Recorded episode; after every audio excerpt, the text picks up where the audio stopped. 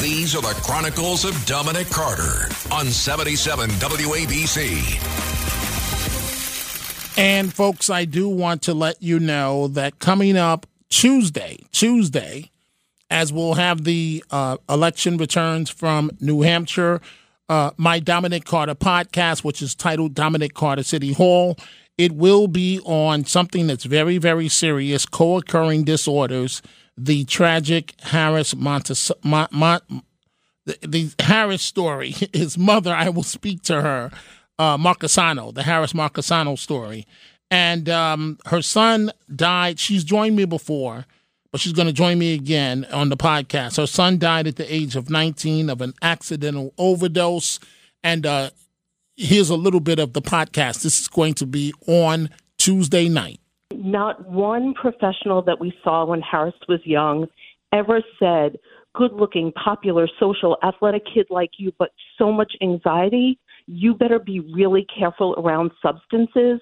That could be a spiral you go down really quickly. He later picked up the ADHD diagnosis, went on medication for the first time, went back to playing sports in high school. Really, you know, his life had begun to get back on a really great traditional track.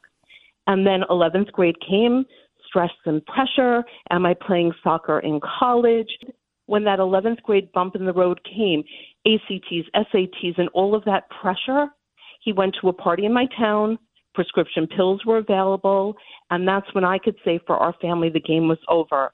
Within a year and a half before he died, he was in four substance use inpatient programs, two substance use outpatient programs, each program saying Harris has this thing called co occurring disorders, mental health challenges, and substance misuse and addiction, and we treat it but not one of those programs ever got to the mental health piece, and that's what drove each recurrence in use. What I'm thinking about Harris from an affluent family and affluent community, he starts using uh, drugs, uh, but but there, there there's a, a, a separate uh, mental health component going on, and by 19, you've got to bury your son. That's it.